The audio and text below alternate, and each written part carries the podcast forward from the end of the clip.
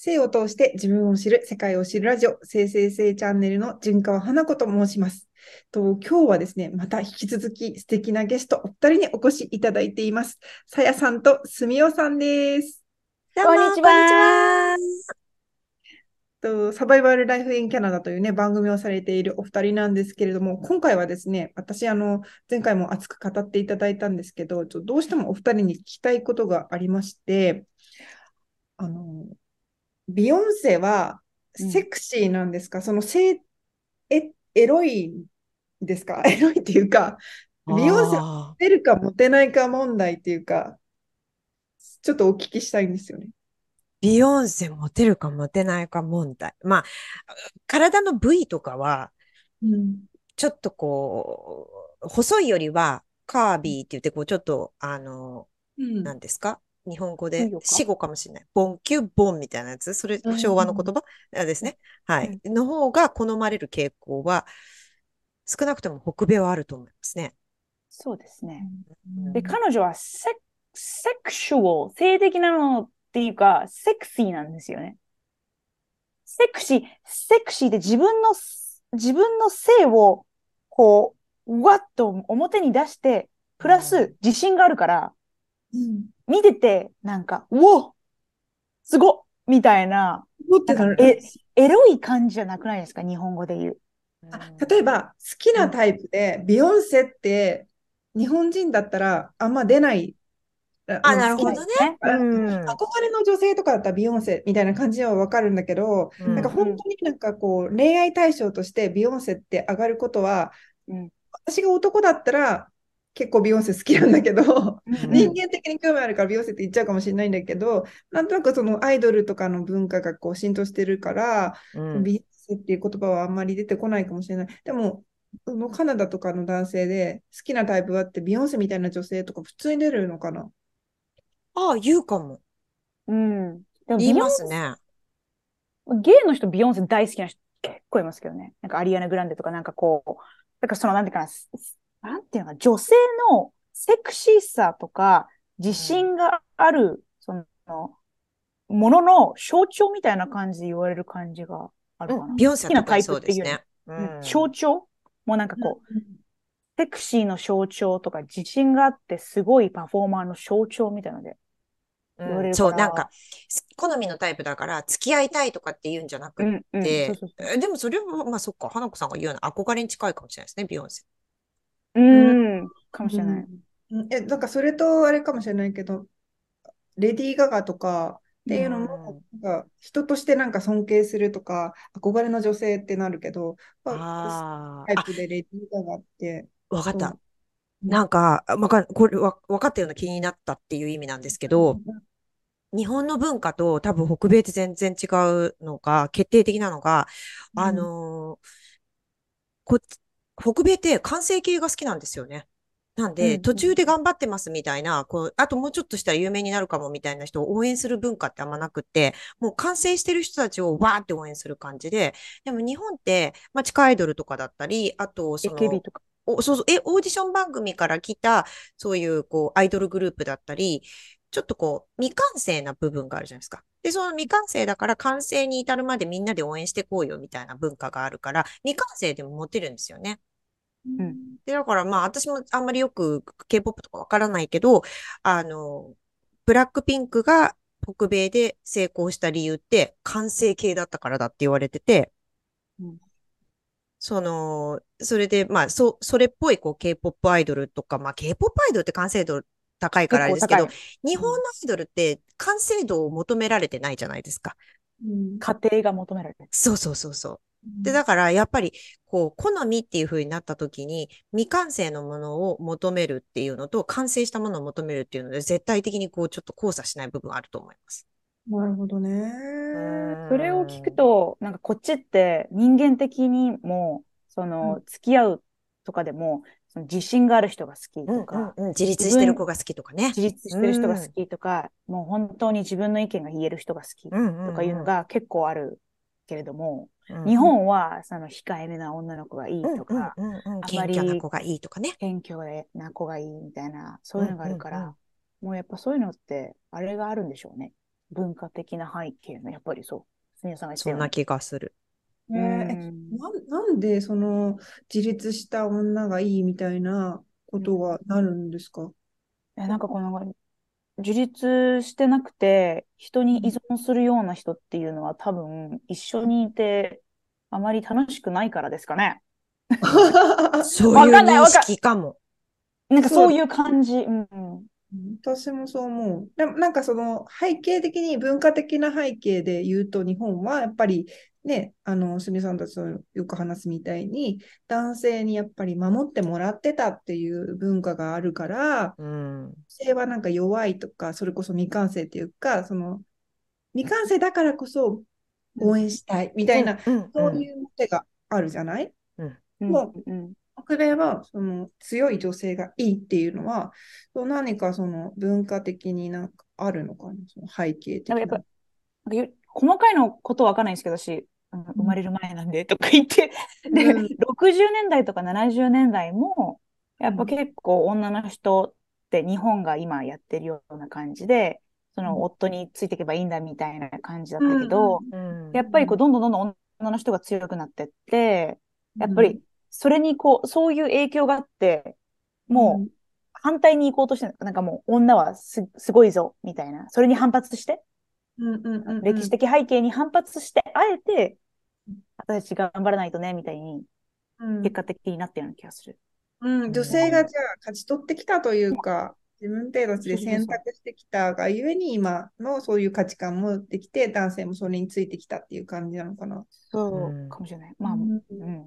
ん。理想的なあれではないですけどね。まだまだそういう問題ありますけど、うん。なんか守られるべきっていうのはないかな。ないですね。まあでも、ううん、さやさんと一緒で、それがいいか悪いかっていうのは別として、多分、離婚率とかは北米の方が高いはずだから、うん。だから、独り身になった時の準備っていうのをお互いしておかなきゃいけないっていう、なんか、そういうこう文化的な違いもあるかもしれないですね。うん。で、女の人は、私の裁判とか、あの、法廷通訳歴を考えて、えそれを含めて考えると、女の人って子供を産むと強くなって、離婚をこう、したいって言い始めるのが女の人なんですよね、私のケースの場合。100%。うん。で、男の人は絶対に手放したくないんですよ。だって、家事やってくれる日本人の人とか、なんか、もうなんか、よく言うんですよね。これステレオタイプだからあんまり言いたくないけど、でも本当にそうで、日本人の女の人は、すごく、なんかこう、あんまり反発しないし、こう、なんか、ん女の人のあるべき姿を分かってくれてるみたいな、それが好きだみたいな人が、うんよくいるんですよね、男の人で。うーうんん、それはわかる。あ、ちなみにさやさんは、あの、カナダの方で、あの、法廷通訳をされてるということなんですよね。あ。はい。離婚のね、うんこととか、まあ、うん犯罪のこととか、うん。うん。まあ、いろんなことも見てきましたけど、さやさんが絡んでるってことは、イコール日本人が必ずそこにはいるってことですもんね。そうですね。そう、だうから、いつも日本人の女の人で、で、うん。カナダ人の男性と結婚して離婚したいっていう人は、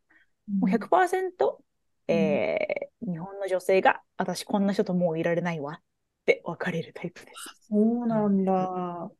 へえ、面白いね。いや、なんかそういう、なんか、モテと経済と、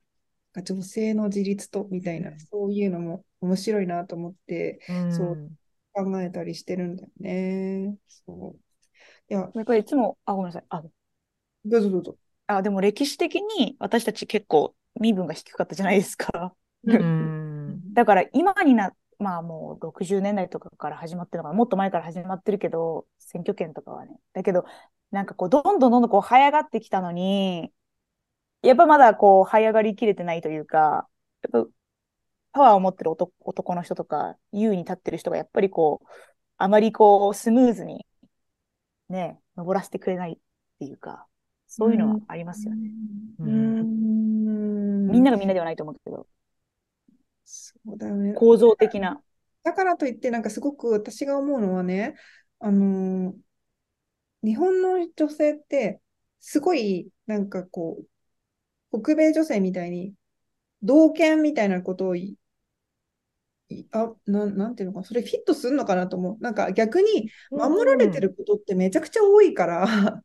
うんうん。男性がやってくれてて、実は恩恵受けてることもたくさんあって、うんうんうんうん人によってだけど、それは選択できたら一番いいけど、うん。実は甘えてることもたくさんやっていただいてることも多いって、そこも含めて、なんかこう、なんだろう、平等とかっていう言葉ってあんまりなんか難しいけど、うん。絶対さ、いいことも悪いこと含んでるし、悪いことっていいことも含んでるから、全部見た上でみんなが選択、自分にとっていい選択をできるような世の中になったら一番いいんだけど、なんか、そういうなんか私たちの絶対日本で、で、あの、ワーキャー言う、言う前に、あの、ありがたい部分ももちろん知った上で、物事をね、こうなんか決められたらいいなって思うんだよね。うんそうですね。ううん。結構なんか、なんか今、今ね、は花子さんの言うことす、私が思ってることに近いなってすごい思ったんですけど、なんか、その、ほ、まあ、北米だけじゃないですけどね、日本以外の、まあ、アアジアって一括りにした場合、アジア以外とかね、中東以外のところから発信してること、発信されてることを日本でそのまま受け入れてやろうと思っても、多分文化的に近かったり、うまくこうフィットしないって本当にそうだなと思ってて、で、逆に日本だったら日本のやり方とか、日本にとっていいやり方ってあると思うから、海外がしていることを吸収するとか、知識としてこう蓄えておくっていうことはすごい大事だと思うけど、それをこううまく日本流にカスタマイズできたらもっといいんじゃないかなってすごい思うんですよ。うんうんうんうん。で、なんで、まあ、私とかも北米に長く住んでるから、まあ、えーいわゆる日本にずっと長く住んでる方と比べたら、多分自己主張も強くなってきてるし、言いたいことははっきり言うようになってるとは思うけど、でも、やっぱり心の中には日本人っていうのはまだあるから、じゃあ、あの、日本に戻ったりとかね、一時帰国した時にどういうふうに振る舞うかって言ったら、自分の性格はさておき、日本にあったように切り替えて振る舞ったりすることも結構あるから、うんまあそうするとやっぱりその外国で暮らしてる自分のやり方っていうのをそのままドーンと日本のあの社会にこう放り込んでもうまくフィットしないって自分のその本能が分かってるんだなって思うんですよ。うんだからなんかうまくそのいろいろね、あの、そういうこう、こうな、なんですかね、今の社会すごい情報がいっぱいあるから、誰が正しいかとか何をするべきかとかっていうのがいろんな意見がいっぱいあるから、あの、うんなかなか選択するの難しいと思うんですけど、多分ね、日本には日本なりにすごく合ったやり方っていうのがあると思うんですよね。うんでそれをなんかこう反映、市民の声を、女性の声とかうんも特に反映してくれる、あの、政治家がいればいいんですけど、あんまりいないですよね。うん あの、女性の、特に女性。性の？うんだって一番少ないんじゃなかったかな？なんか、なんか G7 だったか G20 だったかわかんないけど。うんうんそうなんだそうよね。ですね。まあでも今から巻き上げて、政治家になれる年齢ってね、ある程度決まってるじゃないですか。だからそ、それを考えると、まあ日本の歴史的なことを考えると、もう2たく歳3さんはね、で、まあこれ言ったら怒られちゃうかもしれないけど、女性だからいいってわけじゃないじゃないですか。そうそうそだから女性の意見取り入れるのってすごい大事だと思うけど、じゃあ女性を入れたから良くなるかって言ったら決してそうではないから、だからね、やっぱりこう、いい、いい人を入れてほしいとは思いますよね。そねその男女関係なく。う。ううんん。ね、なんか大きいことで私はよくは語れないしわかんないんだけど、本当に一人一人が、ね、自分にとっての何がどうしたいのかっていうのをはっきり分かって選択できるっていう、そういうなもうマインドセットをみんながそれぞれ持ってれば、きっとなんか変わっていくんじゃないかなと思って、うん、るんだけど、えー。考える力とね、両方、ね。情報量と。うん。ということで、さやさん、すみおさんの番組はカナダで生活する、海外でサバイバルする情報や知恵などが聞けますので、ぜひリンクを貼り付けておきますのでね、聞いてみてください。そしてそして、私が運営している女性が安心して自分を語れる場所としてのコミュニティ、エンブレース。エンブレースの公式 LINE では、コミュニティの参加方法や定期開催しているジャーナリングやお話会、女性に役立つ情報、生理とか更年期とかね、妊娠などになどについて配信しています。さらに自分と向き合う方法がよくわからないなという方のために書く瞑想、ジャーナリングを一緒にやりながら自分について知る向き合う動画を無料でプレゼントしています。定期開催している自分の心と体に向き合うジャーナリング講座が半額で受講できちゃいますので、ご興味のある方はぜひお友達になってください。ではではでは、ここまで聞いていただきありがとうございます。純子花子でした。